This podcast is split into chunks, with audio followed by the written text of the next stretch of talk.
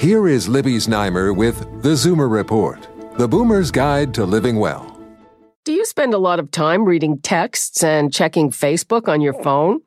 If so, a leading orthopedic surgeon says you may as well be carrying a big sack of potatoes on your head because that's the kind of stress you're putting on your neck.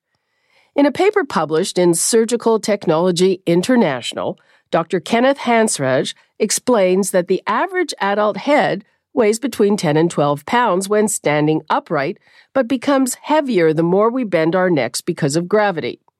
He figures that as the head tilts forward 15 degrees, the gravitational force on the neck rises to 27 pounds.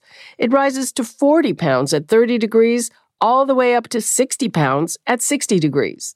Given that many adults spend two to four hours a day using their phones for reading and texting, and kids spend even more time, he warns this could lead to early wear and tear of the spine and perhaps surgeries down the road.